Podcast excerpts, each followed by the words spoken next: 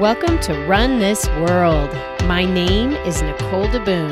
I'm a former pro athlete turned entrepreneur. Each week, I'll bring you insights and inspiration from some of the world's greatest visionaries who will help you run your world in ways that you didn't even realize were possible.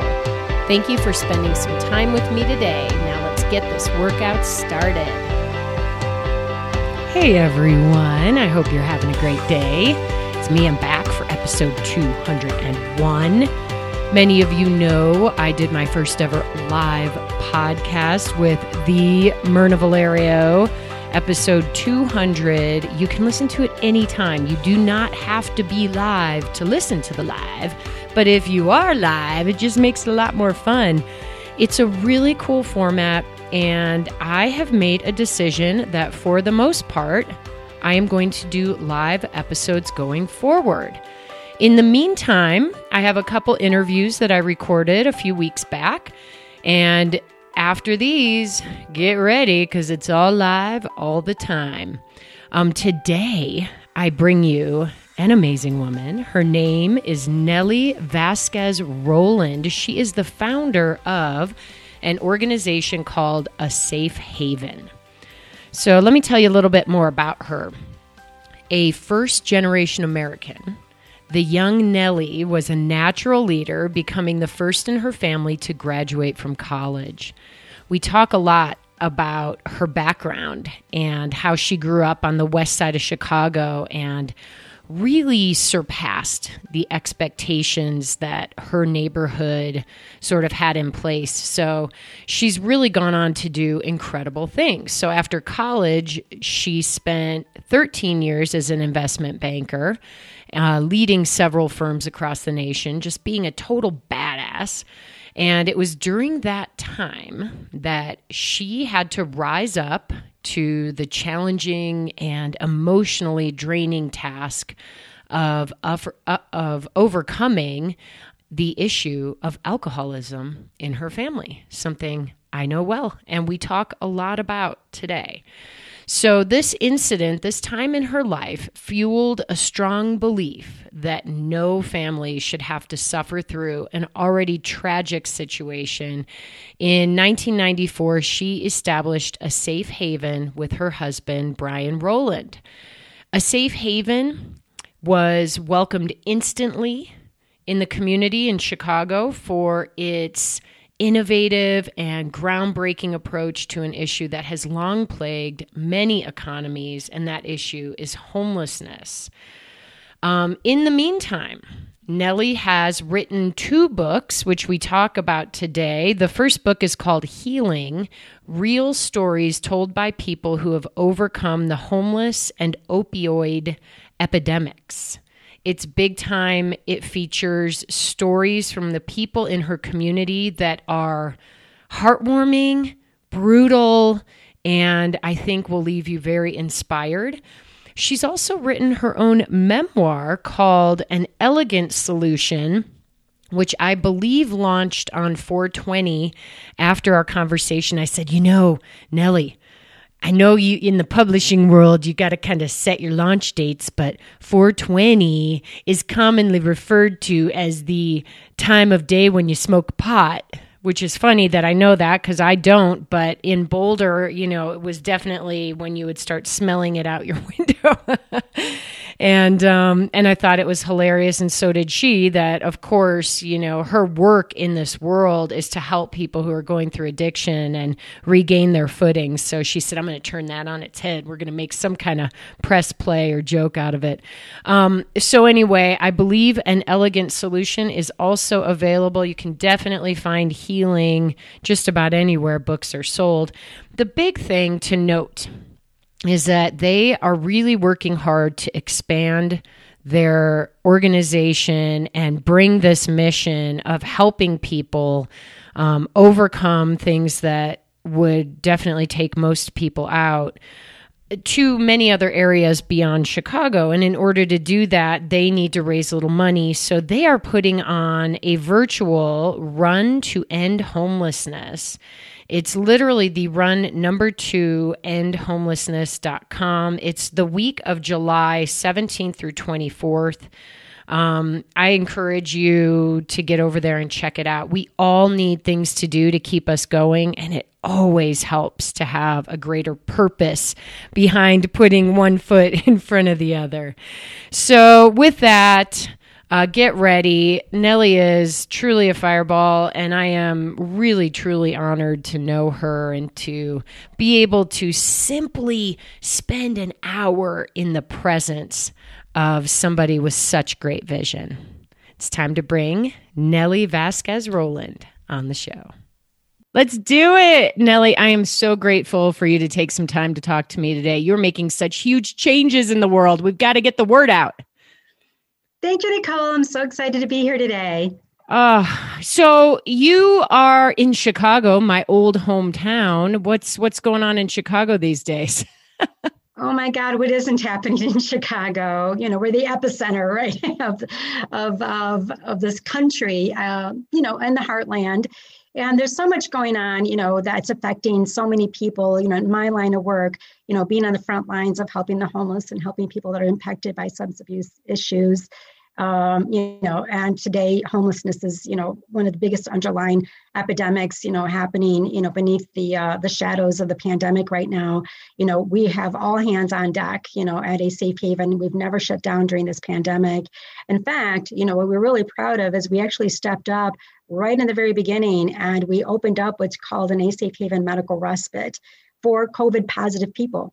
So we partnered with Rush uh, and with the Chicago Department of Public Health back in March of last year, and said we cannot forget that the homeless are most likely to get the, you know, COVID nineteen, spread it, get really sick because of so many underlying conditions, and die from it. So what are we going to do about making sure that they have a safe place to come to?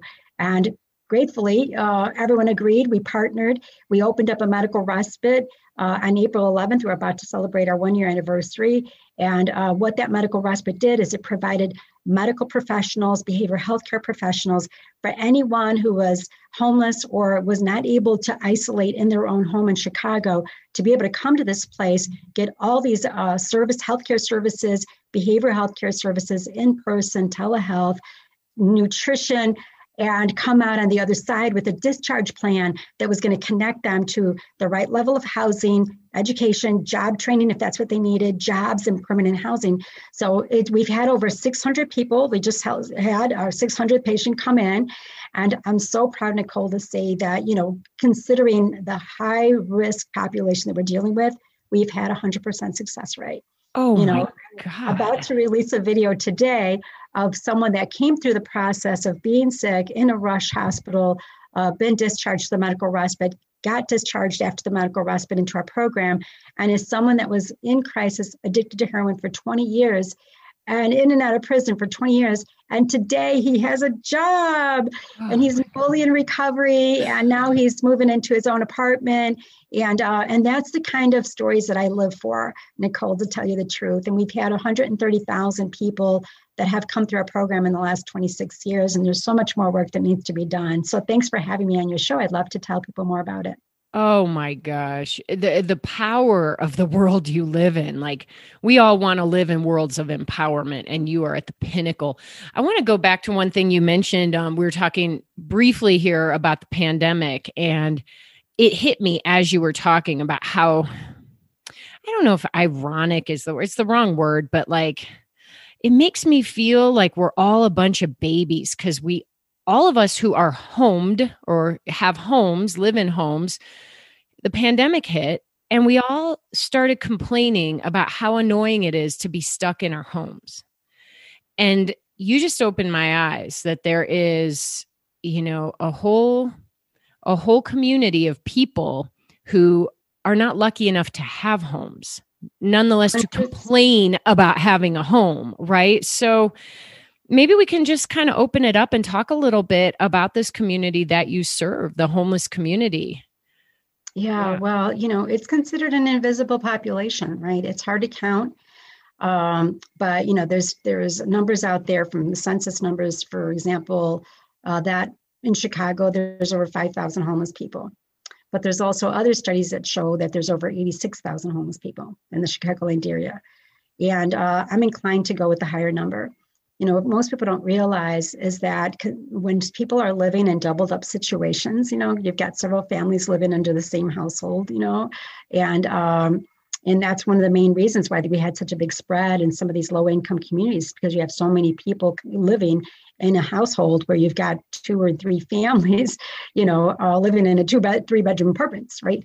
So that's, um, you know, again, uh, just another example of what homelessness looks like, you know. So if you don't have your name on a lease in your own apartment for your own family unit, then you are living in a transitional housing situation. And uh, if you count the number of students in the Chicago public school system, for example, that are defined in living in a transitional housing situation, then you come up with the number of like seventeen thousand students, which is, uh, you know, you just do the math and you figure they have one sibling, they have two parents somewhere out there.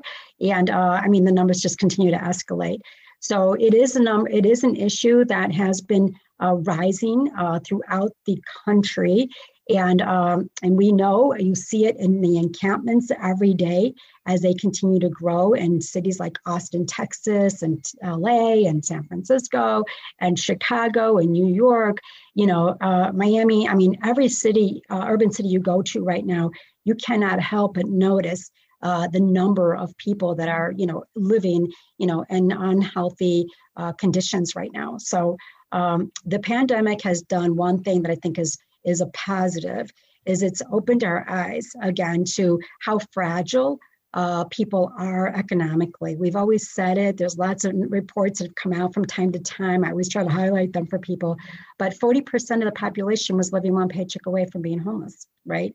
And, uh, and as people lost their jobs and uh, couldn't go to work uh, during this time, you know, that was a major reality uh, for tens of thousands of people Uh, that never expected that they would be without work, because they work hard, right? And even though they're not making as much as they should be making, you know, they were uh, somehow making ends meet. Uh, well, once that uh, once that ended, you know, reality struck. So every homeless shelter, every uh, food pantry right now is being inundated, you know, with calls for help. And uh, we're grateful at A Safe Haven to do our part. We know that even with the, uh, what people don't realize too, is with the pandemic, the C D C came out and said, look, you people that are living in congregate living situations or homeless shelters need to decompress. So most homeless organizations have people sleeping side by side in couches, or not couches, in, in cots. And um, anyway, if they had one hundred people in their homeless shelter, they all of a sudden can only have forty, because they had to have that uh, six foot, you know, restriction. And uh, and so going after the pandemic, we actually have less homeless beds than we did before the pandemic, which was already below, uh, way below what we really needed. In Chicago, I think we had four thousand homeless beds. So we probably are down about ten percent at least than we were before, when the numbers are going up. So it's not a bad, it's not a good, uh, you know, situation, but by the public uh, getting involved and hearing more about what's needed and being able to be in a position and, and know that how grateful we are to have a roof over our heads, right? And some of us able to work, you know, from home, um, you know, what could we do to help, to make sure that we're doing our part to help somebody else? I think it's something that people are really becoming empathetic about today. Oh, absolutely. Um, one thing you said is that the homeless are considered, or we, we don't see them. They're an invisible population, and we're seeing them more now. The, the people that we tend to see are the people on the side of the road who look rough and they've got the signs, and we've become hardened a lot of the time to the plight of people who are asking for help. And I'm not sure if the people we're seeing on the side of the road are actually representative of the population that you're actually talking about. Because when you said, you know, fifteen thousand or seventeen thousand, you know, kids in the Chicago school district are likely homeless, like that's not who I'm seeing and who I'm talking about. So it's interesting to me, because there is, I have a, a huge level of empathy for anybody who's going through something hard in their life. But I will admit that when I see the same person holding the same sign on the same street corner, I it's I don't know why I, it makes you want to turn away and go the other direction, because it feels like even if you say, hey, I'll help you with some money, or I'll help you do this, like I, it doesn't seem sustainable that you could help them every single day. Right. You know? And I think that's what, that's what I want to help people um, think about is how, what is the best way, you know, what is the best way to help people that are in crisis, you know, and for me, while giving them, uh, you know, a dollar or two dollars or five dollars or ten dollars is uh, a great thing to do. Um, I think it's also important to support organizations like ours that actually provide the shelter, the uh, the uh, treatment services. We have a whole multidisciplinary team of professionals that are clinicians, that are educators, that are job training, workforce developers, that are uh, employment services specialists, right, that are placing people into jobs and placing people into housing. By supporting our organization, you're actually supporting an entire ecosystem that by design is helping people achieve uh, sustainable success. You know, we help people identify the underlying conditions they may be suffering from, and then we provide them the right kind of services for their unique needs, because there's no two people that are alike, right? It's not homogenous. So we have people that have college degrees that don't need any G E D classes, that's for sure. You know, and we have people that come in that have, you know, that are plumbers and they've got their trades, you know, so all they need is treatment, you know, so there are people, you know, again, that need everything, that have been, you know, growing up in a situation where they never got the right kind of, you know, life skills or education or job training. And so for them, we have services too. So for us, it's so important to individualize the services and not make assumptions as to, you know, a few dollars will help them get back on their feet. Uh, but at the end of the day, what is the system? That's the beauty right now that we have at the, with the pandemic. For the first time in history, since we've been doing this for twenty-six years, we actually have a once in a lifetime opportunity to reimagine the delivery system. For the first time, we're acknowledging there's an opiate epidemic. For the first time, we're acknowledging there's an affordable housing crisis. For the first time, we're acknowledging that the un- people that are unemployed, you know, need our help, right? So I think that uh, for us to really be, um, I think, uh, uh, accountable uh, to the funders, right, to the taxpayer, you know, where and to the and to the philanthropists, like. What could we do to uh, combine our resources, public and private resources, in a way that's going to get the money to where people are going to get the most help and achieve the most success? So I always tell people, for the people that we serve, their time is money too, right? So let's not waste their time. Let's get them to a place that's going to get them to where ultimately they need to go. They can go because we discover skills that they didn't even know they had and develop them and help them move on to the next stage in life. And guess what? Once they have that foundation, they run with it, right? And uh, I came out with a book, uh, Nicole was telling you before we got on the air, called Healing, which is just that. It's a, it's an anthology of twelve stories that came to A Safe Haven that were truly down in their luck, talk about being in crisis, how they survived, only God knows. They were in crisis, some of them for ten, twenty, thirty years, addicted to heroin, estranged from their families, in and out of the criminal justice system. And as a taxpayer, costing us a lot of money, right? And, and somehow they survived all of that, ended up in our program. And today, uh, ten, twenty, thirty uh, years later, they're owning their own businesses, they're raising their own families, they're reunited, uh, you know, with everyone that they had lost in their lives before. And um, and we're just grateful to have a book now to tell the stories and to serve as a testimonial to what's possible, so that we can look at the problem a little differently and not look away, but look at someone and say, oh my God, I wonder what else is going on. What treasures do they have to offer our world that we're missing out on? And uh, and that's the great thing that we get to do and see every day at A Safe Haven. You know, I just love this world that you live in. It's it's a world of empowerment, of watching people transform. These are the good stories. I know not everybody has that perfect fairy tale ending, and I'm sure some of the people who come through on the other side have their struggles, you know, and, and they're going to battle things throughout their life, but you're providing them tools and helping them make change. Have you ever hit periods where you've questioned if this is just too hard? Like, you know, I guess I would relate it to like training for a marathon. You know, you you get buoyed by the successes in your training, you're excited, but then you go through some hard times and you're just like, I don't know if I can keep doing this. Maybe I'll, I won't even, I'm going to drop out of the race or whatever. But you know, that feeling when you cross the finish line is so special. And it's like the book, Healing. I mean, we all need to pick up this book because we all need to hear these stories, and um, they're going to provide everybody inspiration. But have you had any experiences with individuals or or any other experiences with A Safe Haven and the work you do that made you wonder if you should keep going?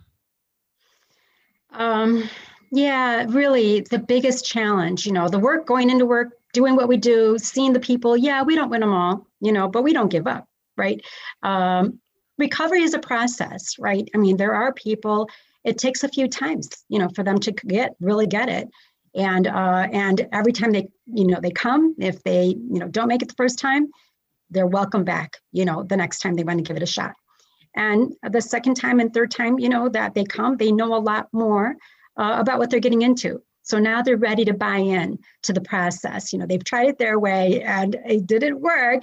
So now they come back. And especially when they see uh, the people that they may have come through a, a cohort, right? They get to know each other and they start to see their, their uh, you know, fellow, you know, cohorts start to succeed, and they want some of that for themselves, you know. So that's the most important thing, is that the peer-to-peer uh, that they get to see, and the peer-to-peer support and the encouragement that they get from people that are going through the program with them. So that's, That's extremely valuable, you know, so that they don't feel alone and they don't feel like, you know, this is this is only happening to them, you know, but it happens to a lot of people. And, you know, and there's, it doesn't matter how bad things have gotten for you. There's always someone in the room that's got it worse, which makes you feel like, hey, if they can do it, I can do it too.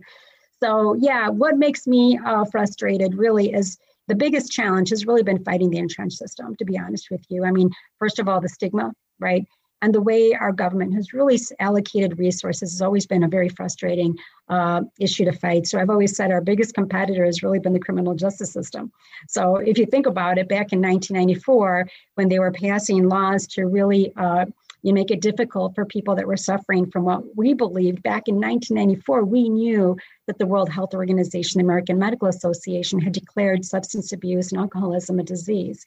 Right? So why were we strengthening laws? Why were we making them draconian? Why were we putting people in a situation that was going to completely shut the door uh, for them to get access to housing, to get access to jobs, which is, you know, underlying, you know, issue was a disease. So for us, it was incumbent on us to take a leap of faith, leave our careers in finance, to do something, to build something that was going to be, I believe, an alternative. But we, we needed the empirical data. We needed to show people it needs to be comprehensive. It needs to be integrated. As you can't leave any stone unturned. You've got to provide education, treatment, you know, job training, jobs, permanent housing. If you can put all of that together and provide those services under one roof, then you increase the chances of success for each individual that comes through and makes it through to the other side. So that's been our biggest challenge, is really uh, you know, fighting the entrenched systems when, you know, all the funding was really going towards these systems. And as you recall, the war on drugs, uh, I mean, people don't realize, but ninety-eight percent of those dollars went to building up that infrastructure, went to building up the criminal justice system, went to building up the police, you know, uh, responses to these issues and building prisons, right?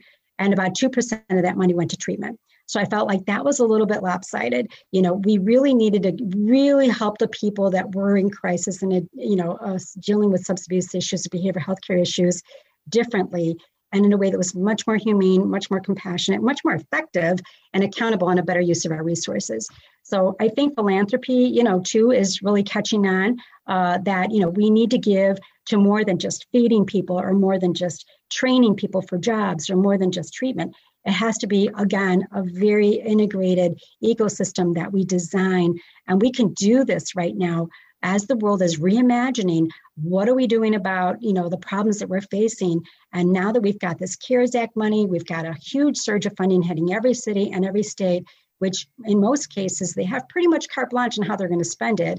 You know, it's so important that we make sure that they make sure that they leave no stone unturned.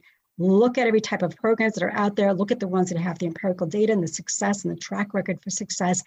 And let's not try to reimagine the wheel, right? Reinvent the wheel. If there's programs that are working, support those.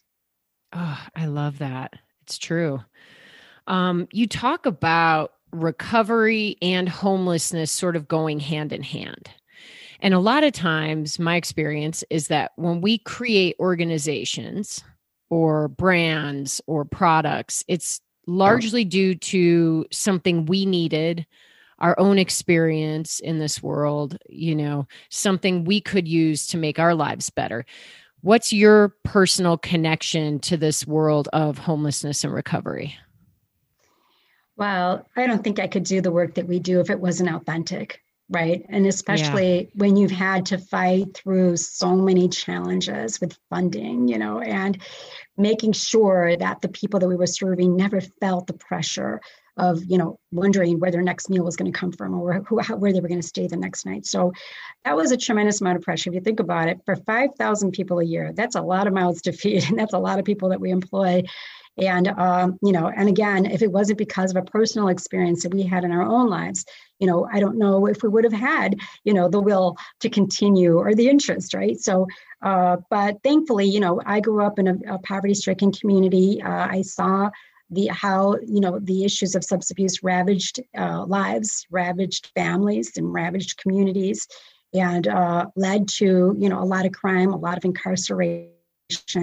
Um, and, you know, when I learned about the issue of substance abuse and alcoholism being a disease in college, right, uh, it was because I met my husband in college, and he had just returned from the military, and he was having trouble transitioning.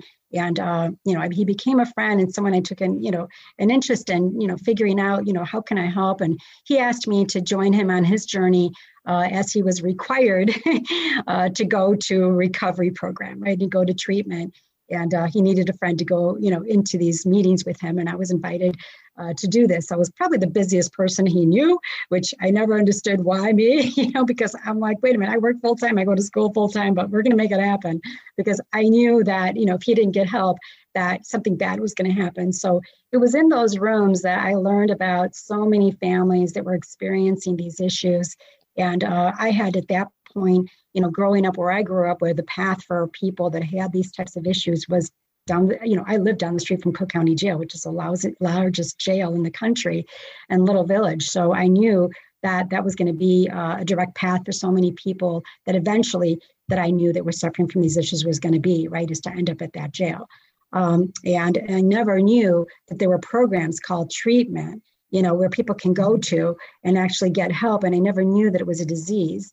But we also knew as he was going through the process that he was really lucky to have a huge support system, to have the ability to have an education, an ability to be employed even at that time uh, and go through treatment. That, you know, what was missing was, why isn't this available to uh, people in general, anyone who needs help?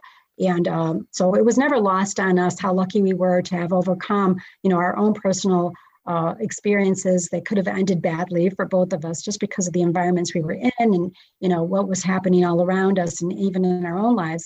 And uh, so, you know, over time, you know, we both built our careers in finance, and we were able to really think about the idea that it was time, as we started having our first child, and I was pregnant with my second, it was time to start thinking about giving back, you know, so you know, to those that much is given, much is expected, right? So we went through a Jesuit university, you know, and we were always uh, in our families, you know, uh, very much so always about giving back. We thought, you know, what were we, what was it, the issue that we were going to care about the most? And what was personal to us was substance abuse. And, um, and it just so happened that as we started to build uh, and invest in properties that were abandoned, that needed, uh, and in distressed communities. And we knew were areas where people did not have access to resources and services. In nineteen ninety-four, these laws were becoming very draconian. And we also saw that the budget cuts for treatment programs were happening, you know, and health insurance was no longer covering, believe it or not, the twenty-eight day stay. So even that was going away. So we knew that, you know, this was going to spell disaster for people that needed help, and they were eventually going to end up homeless or in prison. So we start, we decided that as we searched the universe and said, what does the public system look like? You know, what are the food, the food stamp programs look like, the housing programs look like? And we really couldn't find any evidence or any information that let us know that these programs were working in a way that aligned with our values, For us, it was about empowerment. It's like, yeah, people are hungry, but what are we going to do about helping them? You know, you teach a man to fish, right? And he teaches, he fishes for the rest of his life, right? So for us, it was about not only giving fish, but teaching people how to fish.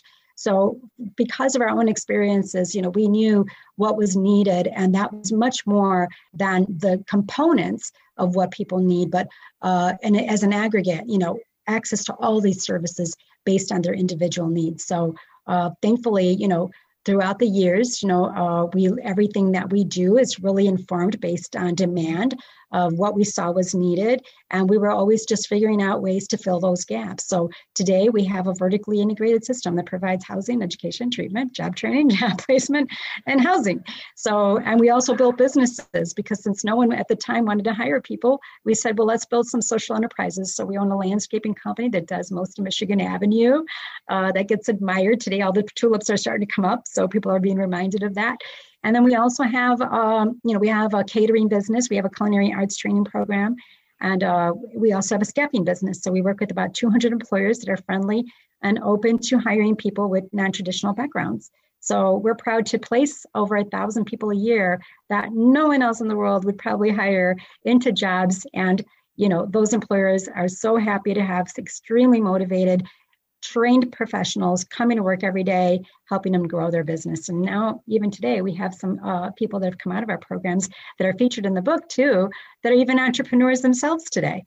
So that's it. That's amazing. Okay. So what's interesting to me is that A Safe Haven, which you've been doing for twenty-six years mm-hmm. from when you first launched, right? right. Um, it's changed so many people's lives, affected, I mean, from what the stats say, over one hundred thousand people have successful, successfully been through your program. That's insane.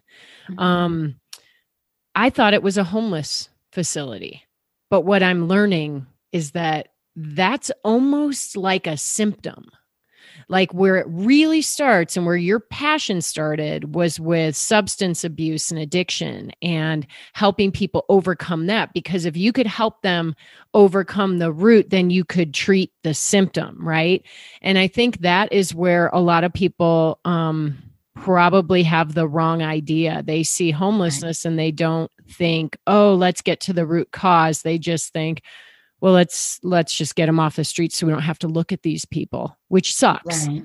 And yeah. which also leads to this whole concept of stigma, which I think we should dig into a little bit. Like, why, why is there such a stigma around not being a ho- a person with a home? Yeah, well, unfortunately, when people are under the influence, they burn a lot of bridges. You know, and I've seen, you know, back in nineteen ninety-four and two thousand, people didn't mind telling me. I mean, it was, it was, it was not such a politically conscious, you know, uh, world, you know, where people would be, you know, very honest with me and say, Nellie, you know what, all those people that choose to do drugs should just be lined up and shot, because they don't deserve to be in this, you know, world with us that want to follow the rules, that want to live, do the right things, and have the moral compass, you know, to uh, to live in this in a developed society. And you know, so most people uh, in America, you know, we we have judged people uh, because we believe that in America, you know, you can you can be anything you want to be, and we do, we we can be, right? But what we forget is that, you know, so many people. Uh, you know, become uh, alcoholics and addicted without even realizing that it's happening. And before they know it, they're fully, you know, uh, sick, you know, uh, with the disease and, you know, everything that comes along with that. So they burn bridges, you know, they um, they hurt people, you know, they commit crimes, you know, they the the disease is overwhelming, and it's something that they absolutely lose complete control over, you know, and they have behaviors that they would not do if they were not under the influence, and have deep regret and remorse uh, and shame, you know, uh, when they do, you know, come clean, you know, come out of that cloud. And um, and that just kind of self-perpetuates, right? So they self-medicate because they feel bad, and you know, and it just goes on and on and on. Uh, but again, it's physiology, physiologically, you know, it is something that their bodies become very dependent on. So again, they have no control over, you know, uh, their their their addictions. And uh, and what we do at A Safe Haven is we help them learn how to live in recovery. And the book is called Healing uh, because it's a lifetime commitment, right? It is something that for the rest of their life, they're going to have to understand that there's no cure for addiction, right? They actually are going to have to learn how to live in recovery for the rest of their life. And they're always healing. And aren't we all, aren't we all always healing? You know, I mean, we all have bouts of depression. We all have bouts of, you know, self-doubt. We all have bouts where, you know, things didn't go our way or someone we know is suffering and there's nothing we could do about it. So what, how do we cope, you know, and how do we learn to get over those things? And, you know, right now, job loss and, and the issue of isolation right now is really hurting uh, the recovery community. Uh, as we know, the worst thing you can do when you're in recovery is, you know, isolate.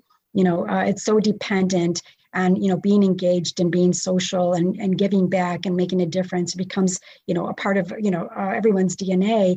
And uh, and to have that taken away, you know, and having to live, you know, in isolation is causing a lot of relapses right now. So one of the other things that's happening in the shadows of the pandemic that's not getting enough, in, you know, uh, press is really the fact that we have a huge surge in the opiate epidemic. And, you know, and I want to say eighty percent of the cases, fentanyl's involved. So there is definitely a lot going on. There's a lot of work that needs to ha- be done, uh, but we cannot starve uh, the programs that are out there that are helping the people get back on track. And, you know, when you think about, again, the war on drugs, right? The fact that we were putting more money into the criminal justice system and ways to incarcerate, you know, and arrest and, you know, uh, and in fact, make the problem worse, you know, where we should be putting money into helping heal, you know, the root causes in a way that's going to be sustainable, right? Yes. And it's just about addiction. It's about everything else that happens, because if you have someone come through a recovery program, but then they still can't get a job and they still can't get permanent housing because of those barriers of their backgrounds or bad credit, you know, and criminal justice history, you know, then, you know, it's just going to be a vicious cycle. So it's so important that while we have a shot, in some cases, one shot at helping someone, let's help them in a way that's truly going to be intentional and helping them get back on their feet in a sustainable way. And I think that what's been lacking is that people have Uh, come to the conclusion like, hey, I tried helping this person and they didn't want to listen, right? So, you know, they made their bed and lie in it, right? But people have good intentions. However, they're not equipped, right? Just like uh, a cancer specialist knows what to do about cancer. You and I can't do that. But what we can do is get people to a place that knows what uh, this these issues entail, knows, uh, has them in a place that by design is going to foster success. And that is the way to really help people make that tra- fully transition into a mainstream lifestyle that they choose to do after that. And, you know, uh, they don't disappoint. You know, so many that have found this new lease on life, what I find is they end up making up for lost time. And before you know it, they're going for college degree after degree, going, you know, I mean, they're just, they're just filled with, you know, exhilarating enthusiasm, you know, for uh, all the things that they know they can do uh, now that they've got the presence of mind to do it. Well, because momentum is a beautiful thing, and, yeah. uh, and, and it's contagious. That. Yeah, it's contagious.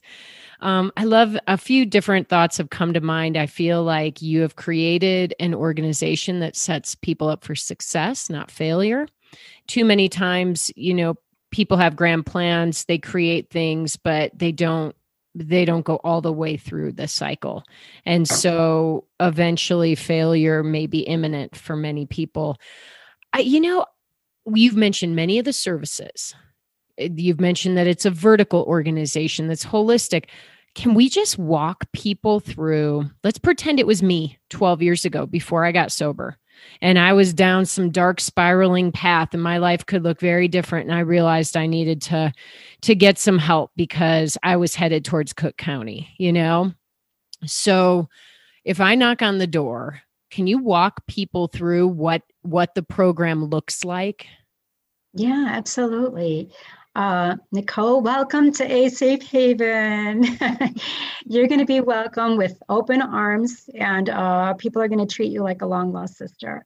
Uh, so many of the people uh, that work for A Safe Haven have actually, believe it or not, been through our programs. You know, so we actually have uh, training uh, for people that have an interest in working in the field. So we get them certified. uh, and, you know, pay for their education uh, for higher degrees. And, uh, and we're so proud to say that many of our leaders and many of our frontline staff are people that have actually been through the program. So we do have the experiential uh, lived experience, you know, staff, and we also have the academic staff. So it's a perfect, beautiful blend where there's a lot of, you know, cross uh, training, you know, that happens. And uh, so I mean it when I say it. You'll be welcomed, you know, uh, like a long lost sister, and everyone just jumps at the opportunity to help the next person. And uh, you'll be introduced to our uh, intake specialist, uh, who will describe to you, uh, you know, what the program is all about. Uh, they will give you some rules. Uh, they will give you, um, c- connect you to a uh, case manager. Uh, the case manager will escort you uh, to your private, semi-private room. You're not put out in a, a room with like a bunch of cots. You actually have semi-private accommodations, semi-private Uh, bathrooms, you know, so that you're getting your dignity back, right? And you're getting, you're feeling uh, human again. You know, you've got fresh pillow, a fresh blanket, your own, you know, uh, linens, and um, and you know, you come down and you know, you're fed, you're given a healthy breakfast. We have a culinary arts program, so our our teams uh, always serve very good, healthy, restaurant quality meals uh, for breakfast, lunch, and dinner. And um, so if Nicole, if you came and you have children with you, we'll make sure that they get uh, the kind of services that they need too. So some children, moms come with their children, and people don't realize that those children need some trauma informed care services as well. And then we'll also figure out like where that child needs to be in terms of education. So while you're in our program getting treatment and all these wraparound services, your child will be enrolled in the local school system. So you get to get up every morning, get them ready to go to school. You walk them across the street. There's an elementary school, and uh, you get to come back, and then you get to, you know, work on yourself throughout the entire day. So uh, depend. We'll find out. We'll connect you Uh, to all the uh, different departments. So the uh, case manager will set up an appointment for you to meet with the education team, uh, the uh, treatment team, the clinicians, uh, the job training program. And we're going to get a full assessment in terms of what what's your baseline. You know, what are you experiencing, uh, you know, psychologically? Where are you at academically? Where are you in your work history? And, you know, what is it that we need to plug you into uh, in a way that's going to triage your situation in the way that needs to happen? Believe it or not, Nicole, not everybody that comes to our program has a drug and alcohol problem. You know, some people are escaping in a domestic violence situation, you know, and had nowhere to go. Or some people just lost their jobs and just couldn't make ends meet, and we're looking at potentially being evicted. And nobody wants an eviction on the record, right? So I always tell people, just come as soon as you know that you're not going to be able to make rent, because we do not want to see that on your record, because then it becomes a little hard, a lot harder to place you in an apartment. So once you're in our program, you know, you'll be going through this process and of uh, getting all these um, assessments. Once we have a full assessment of, you know, what's going on, we'll be able to put you into a, a schedule. Uh, that's going to make sure that you're getting access to all the right services that are unique to your situation.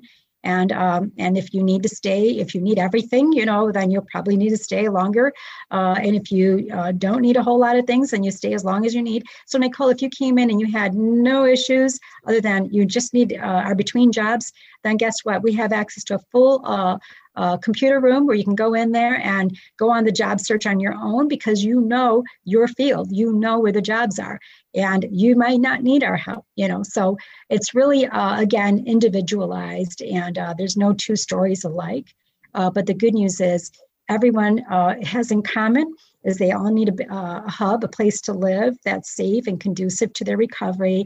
They also need three healthy, nutritious meals a day. And uh, and then beyond that, everyone's path is completely unique to their situation. I saw um, somewhere in the literature that y- you use the term housing as healthcare, and I really, I really appreciated that. I thought it was an interesting way to look at it, and especially the idea of getting your dignity back, because until you have that, it's hard for you to even look people in the eye to take your first steps forward. Housing as healthcare is uh, something that we have been saying since we first started, because we didn't understand, you know, when if you didn't understand that uh, homelessness, substance abuse issue is a public health concern, right? If you didn't understand that, then how can you begin the process of starting to help people? If you didn't acknowledge the healthcare piece, right? Uh, although You don't see people physically bleeding out on the streets or with broken arms. Mentally, they're hurting just as much, right? So for us, in order to help uh, get people's heads around the idea that you cannot begin the process of healing unless you have a roof over your head, we actually trademarked the term called housing is healthcare back in two thousand four. And we hope that by having that slogan, it will start to impress upon people the idea that no one, absolutely no one, no matter what you're suffering from, whether it's physical, mental, you know, you cannot begin the process of healing if you do not have a roof over your head. So the idea of treating people with substance abuse issues in and out of the emergency room and discharging them back to the street wasn't acceptable to me, right?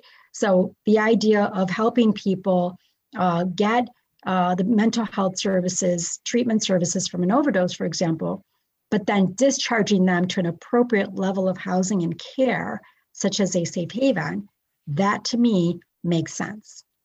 Yes. So that's one of the beautiful things about what we are learning, and we're hoping people understand that what we built with the medical COVID nineteen medical respite is a repeatable model for the opiate epidemic.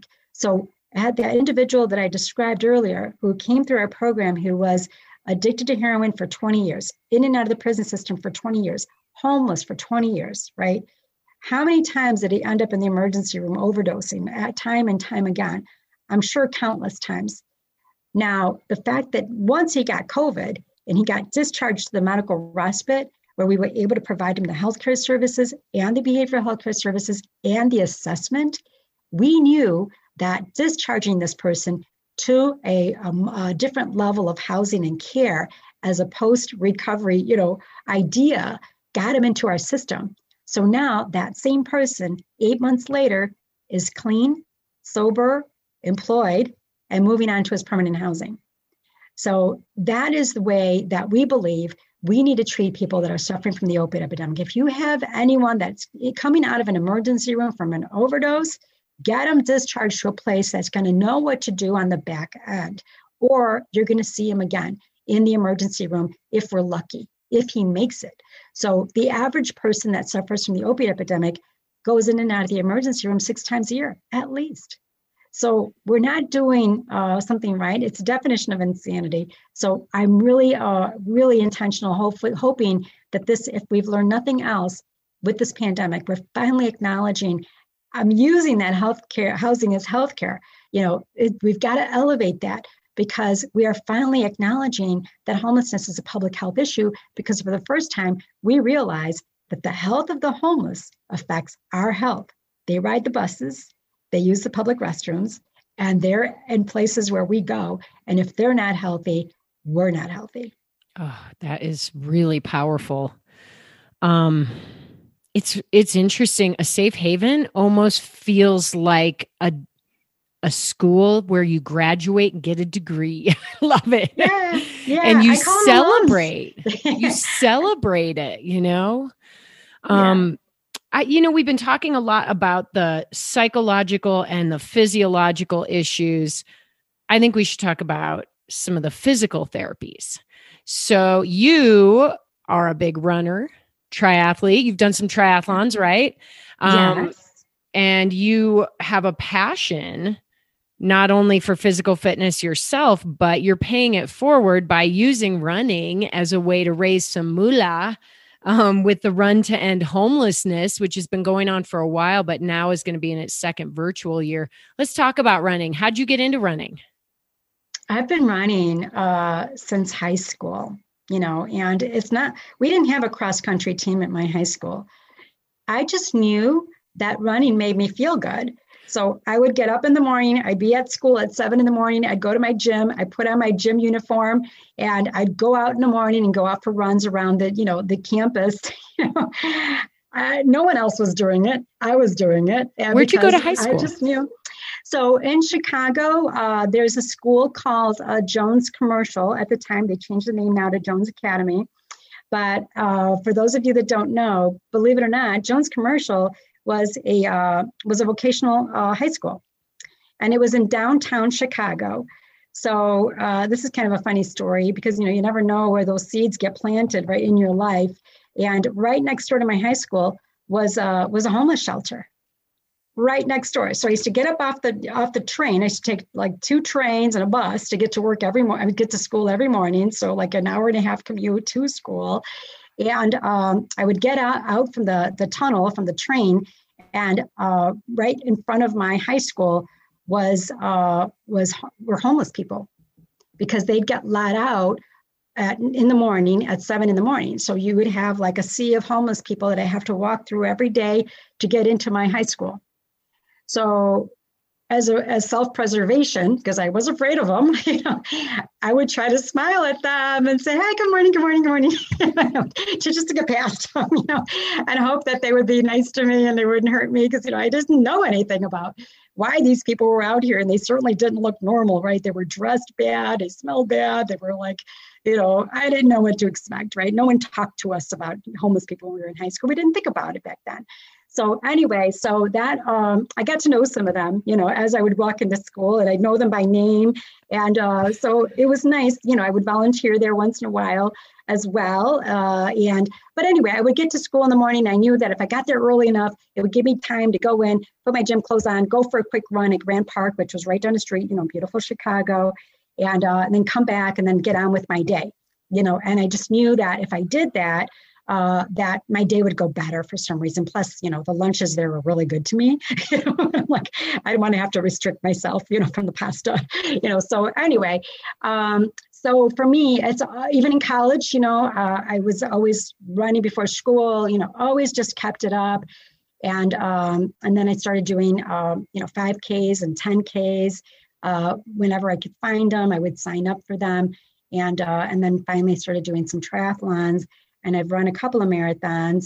Um, and I just, you know, every day right now during the pandemic, every day I get up in the morning, I run two miles. Like my day isn't going to go, isn't going to feel right unless I got my run in. So uh, I think that, you know, there's lots of studies today, like there weren't the studies back then, but today there are finally studies, and there's even books. Uh, there's one that I would recommend even called uh, Spark by John Ratney. I don't know if you've read it, but he finally uh, validated me, right? Because I would tell people, let's go out and get people running. Let's get the homeless walking and running. Let's let's work up a sweat. Uh, let's get, you know, because to me, that is a free uh, therapy, you know, for, for mental health. And now the studies show that it helps reduce anxiety. It helps reduce A D H D issues. It helps reduce uh, addiction. You know, it helps uh, improve memory. I mean, there's so many physiological benefits to it. And actually in this book, they do a case, couple of case studies which show, like, even working with the lowest performing students uh, at Naperville Central. Uh, they got these students in at seven in the morning, the lowest performing students coming in and uh, getting them running every morning. It was really about your heart rate. It wasn't about your speed. And uh, that really was a metric that they wanted to go by to see, you know, for effort, right? And uh, they found that one, these low performing students ended up becoming the best performing students in the school. Because what the coaches said was that they get their brains, uh, you know, um, new uh, brain cells formed, right, which helps uh, improve their ability to learn and comprehend. And um, the backlash to that study was, well, Naperville Central is probably one of the wealthiest communities, right? So who knows? These kids probably had tutors, you know. So they took that same idea and went to a low-income uh, community in another state. And uh, with a school that had, you know, uh, low-performing students, lots of behavior uh, issues, and they did the same thing. And not only did the students improve in their education uh, uh, results, but they also found that they had zero behavior cases, right? No fights, you know, during the school year. So I believe strongly that, you know, exercise, whether it's running or walking, Uh, can help people really have a much better outlook in life, you know, and no matter what you're going through. I mean, for me, that's where I get my creativity. That's where I get my ideas, right? I don't even listen to headsets because I don't want anything interfering with my brain just wandering, you know? So I think that, you know, uh, to me, uh, eleven years ago, you know, I knew that, you know, there's not enough people in the community that are taking advantage. Our, our headquarters is a beautiful one hundred forty thousand square foot, Uh, facility, state of the art, beautiful, uh, manicured, you know, campus uh, on four acres. It's like a, an oasis in the desert. We're in one of the lowest income communities in the city. And uh, across the street from us is a two hundred acre, beautiful park that nobody uses. The kids aren't in there playing. The parents aren't in there walking their kids, kids with strollers, because it's also considered one of the most dangerous parks. So to me, what I wanted to do is I wanted to use that park.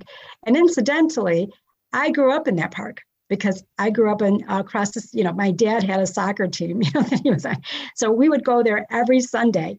And it just broke my heart that people weren't using this park, and it was really hijacked by, you know, uh, drug dealers and, you know, people just, I mean, there's shootings there all the time. So, you know, people are afraid. So I figured the only way we're going to get this park back is if we, you know, bring something positive to it.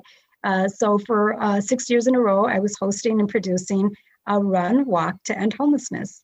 And people, you know, told me that nobody will come because of its location. But we shattered that perception. And not only did they come, but we even outgrew uh, the park. So we moved it uh, to downtown Montrose Harbor. And uh, but now with uh, our tenth year last year, we were so nervous that, you know, at a time in the height of the pandemic, when we knew people were isolating and they were sitting, right? Sitting is the new smoking, they say, right? It's a it's a disease. More people are dying from inactivity, you know, than, you know, ever before. So for me, it's about, we got to get people moving again, and we cannot cancel our run. So as everything was shutting down, the Saint Patrick's Day parade, everything was shutting down. I was like, no, we're not going to cancel. So thankfully, within three weeks of the of the uh, of the run, we finally had to let our sponsors know that we're pivoting and we're going global and we're going virtual. And it blew me away that people came. Uh, our sponsors did not go away. They actually, some of them even upped their sponsorship. And uh, we were able to have a very successful year. And we had people from Spain, from the Dominican Republic, from Switzerland, you know, from Seattle joining in, which was my dream. I was like, oh my God, I've always wanted to have this run walk to end homelessness, you know, become a national and global opportunity for the world to participate in. And who knew that it was going to happen with the pandemic? But for me, you know, the more people we get moving and families moving together, I think that is going to be a big step towards our own mental health and helping solve homelessness at the same time, because all the proceeds go to help the homeless. So how can people sign up for this year's event? When is it? It's July seventeenth through the twenty-fourth. So you have a whole week. If you sign up for a five K, you could do one K a day and you're done in five days. If you sign up for a marathon, you could do it, you know, in, in try to break a record. You know, it is completely up to you. You could do a five K, ten K, half marathon or marathon. You could do it by yourself. You could do it with your team, with your family, with your coworkers. And uh, so for me, it's just a great, great way to just unite all runners, reunite all walkers for one common cause for one week only. And hopefully they'll continue to do it for the rest of the year. But at least for one week, let's do it together. And you can go to the website. It's run to end homelessness dot org. Again, that's all spelled out, run to end homelessness dot org. And you can go to our website, a safe haven dot org, and that'll link you to the web, to the run site as well, and learn more about what else we're doing. And uh, I invite everyone to follow us on social media, sign up for our newsletter, and uh, stay in touch, because uh, homelessness is a major epidemic. And again, there's a lot of root causes to homelessness. And, you know, right now, uh, the pandemic, uh, you know, experts are predicting we're going to see about a forty percent surge in the number of people that are, you know, facing homelessness. And we're doing everything we can to brace for that. And it's happening right now. Uh, as we speak, we're seeing the numbers go up.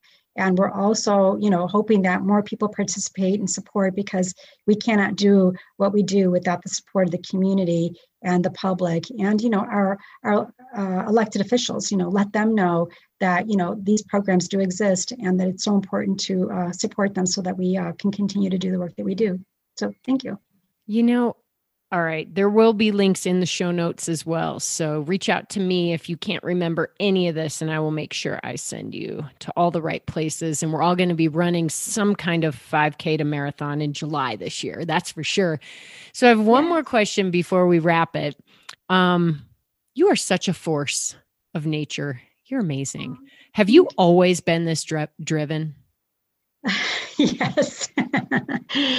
Yes. Um, yeah, I mean, I was in, you know, finance and, you know, always driven, uh, you know, even I as guess, a little I, girl, I, guess I was at, at a time when there were hardly any women, only Latina, you know, and, you know, always had to, you know, uh, you know, just, just work really hard and, you know, pay my way through college, you know, so I'm grateful for all of those challenges and all those opportunities to really, you know, find out, I guess, what you're made of. And people ask me all the time, they're like, you've been doing this for twenty-six years. You know, why do you, why are you so excited about this?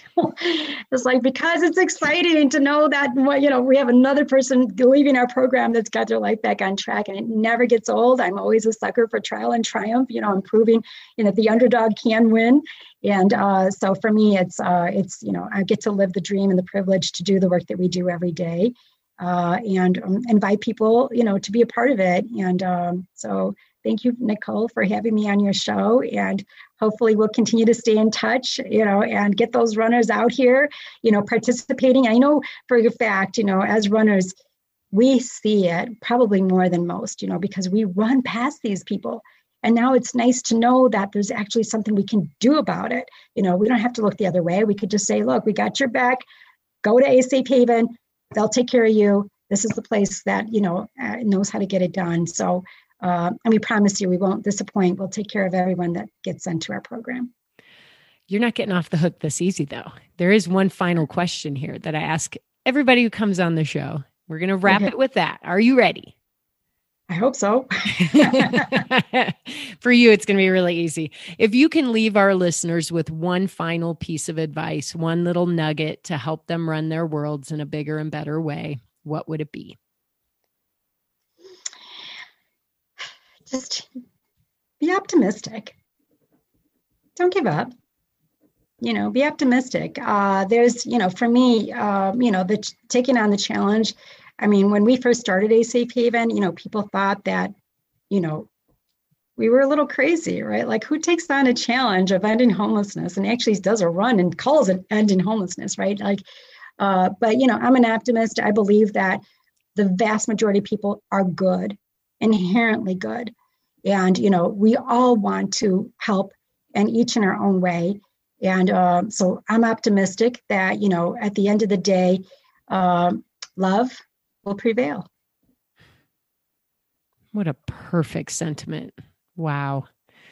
Um, I know why you're so excited, because you're continuing to grow and expand, not just your organization, but every day I can just see it in you. You're growing and expanding through the work you do. It's feeding you just as you are feeding all of these incredible people, and love will prevail. So thank you. And thanks thank for coming you, on today. We, uh, I feel very lucky to have had the chance to sit and and talk to you in person here through Zoom. But um, I know that everybody listening is better for it as well. So thank you. Well, thank you.